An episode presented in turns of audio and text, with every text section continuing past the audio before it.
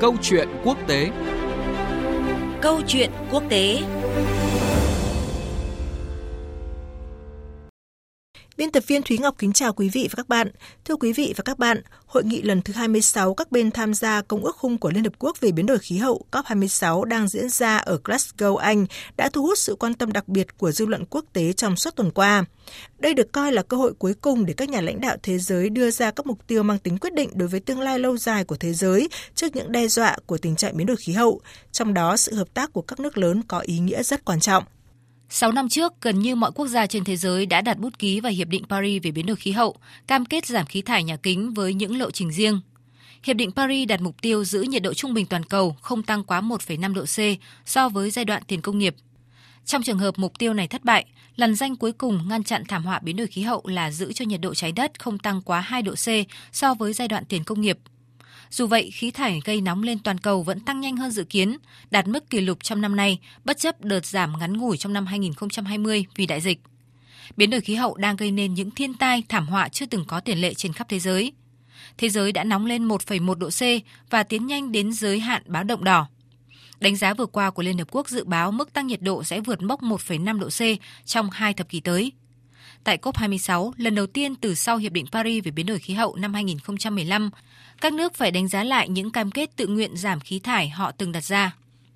Trong tuần làm việc đầu tiên, hội nghị COP26 đã đạt được một số kết quả đáng ghi nhận để tiến gần hơn đến mục tiêu kiềm chế mức tăng nhiệt độ tham vọng đặt ra. Trong đó, hơn 100 nhà lãnh đạo đã ký kết cam kết giảm phát thải khí mê tan toàn cầu với mục tiêu cắt giảm 30% lượng phát thải khí mê tan vào năm 2030 so với mức năm 2020. Metan có khả năng làm trái đất nóng lên cao gấp hơn 80 lần so với khí carbonic, nhưng thời gian tồn tại trong khí quyển lại ngắn hơn.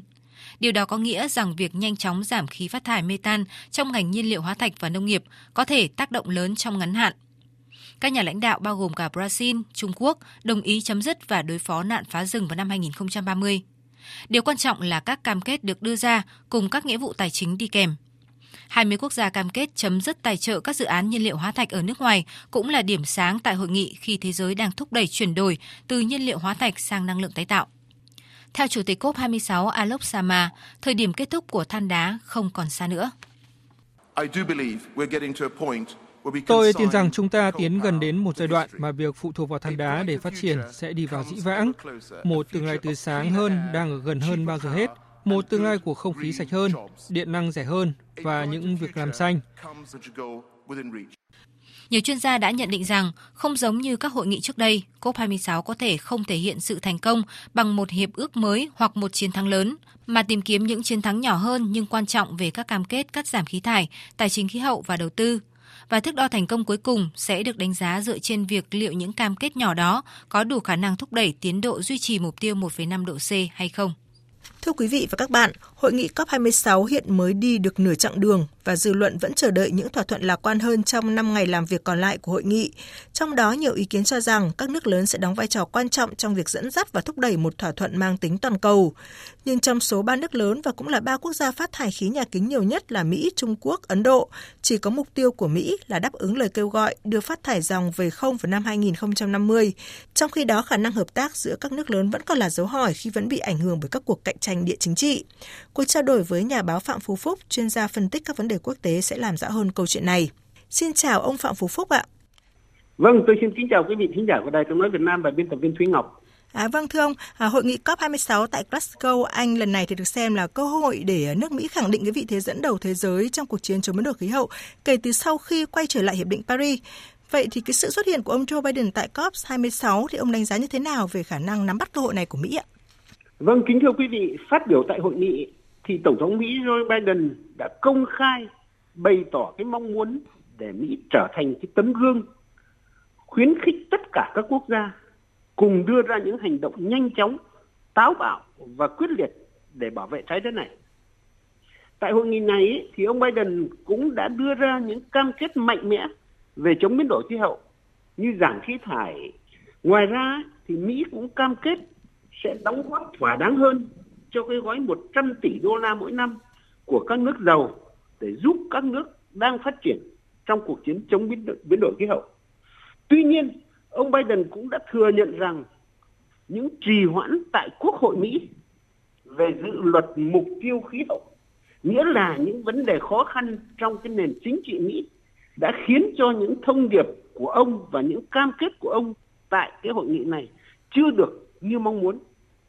Dẫu vậy thì ai ai cũng thừa nhận rằng sự có mặt của ông Biden và những cam kết tuy chưa trọn vẹn của Mỹ vẫn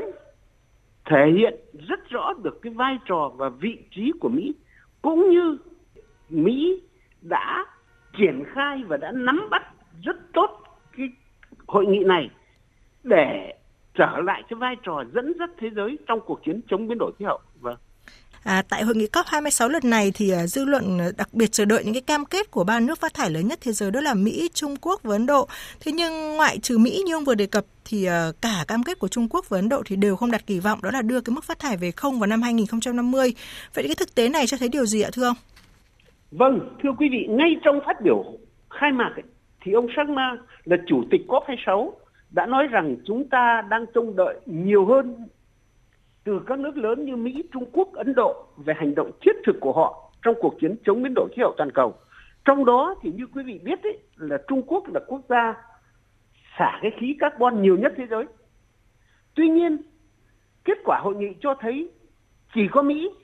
cam kết là đến năm 2050 sẽ đưa cái mức phát thải dòng về không. Còn Trung Quốc và Ấn Độ thì chưa hành động như vậy. Điều đó nói lên cái gì?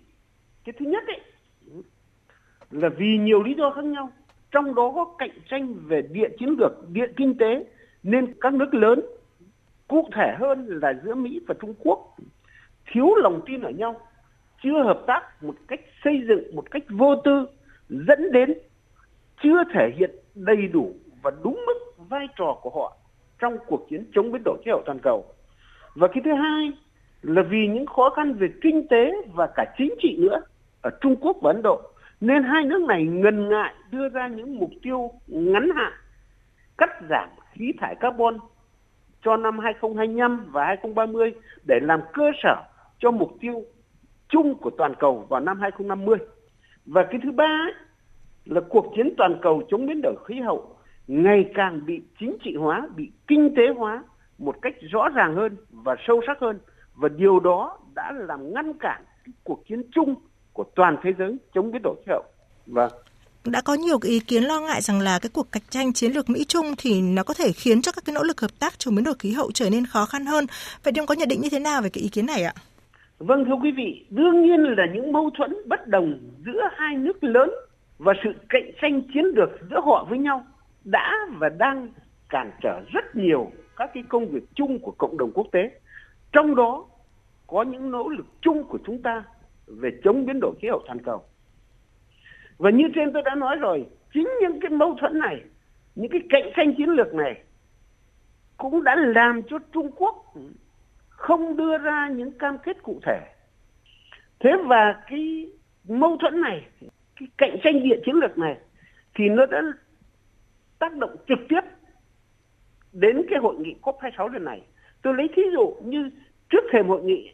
thì đặc phái viên của tổng thống Mỹ là ông John Kerry đã đến Trung Quốc để khuyến khích các nữ, các nỗ lực của Bắc Kinh tham gia vào cuộc chiến chống biến đổi khí hậu toàn cầu, hay là đóng góp tích cực hơn của Trung Quốc để giúp các nước nghèo trong cái cuộc chiến này. Tuy nhiên thì phía Trung Quốc lại đưa ra những đòi hỏi không liên quan đến khí hậu toàn cầu, hay Trung Quốc đưa nhiều cái vấn đề khác liên quan đến chính trị hoặc kinh tế vào cái yêu cầu của phía Mỹ. Vì thế, chúng ta có thể nói rằng cái cạnh tranh chiến lược giữa Mỹ và Trung Quốc đang ngăn cản rất rất nhiều vào cái nỗ lực chung của nhân loại trong cái cuộc chiến chống biến đổi khí hậu toàn cầu. Xin cảm ơn ông Phạm Phú Phúc với những phân tích vừa rồi. Thưa quý vị và các bạn, theo một báo cáo được Liên Hợp Quốc công bố ít ngày trước khi COP26 diễn ra, với các cam kết đã được đưa ra để cắt giảm phát thải, trái đất sẽ tăng 2,7 độ C trong thế kỷ này. Dù không quá kỳ vọng, nhưng dư luận thế giới vẫn mong chờ các nước lớn có thể vì mục tiêu chung vượt qua những bất đồng chính trị để cùng bắt tay hợp tác để tiến tới gần hơn tới mục tiêu đặt ra về chống biến đổi khí hậu toàn cầu. Chương trình Câu chuyện quốc tế hôm nay kết thúc tại đây. Cảm ơn quý vị và các bạn đã quan tâm theo dõi.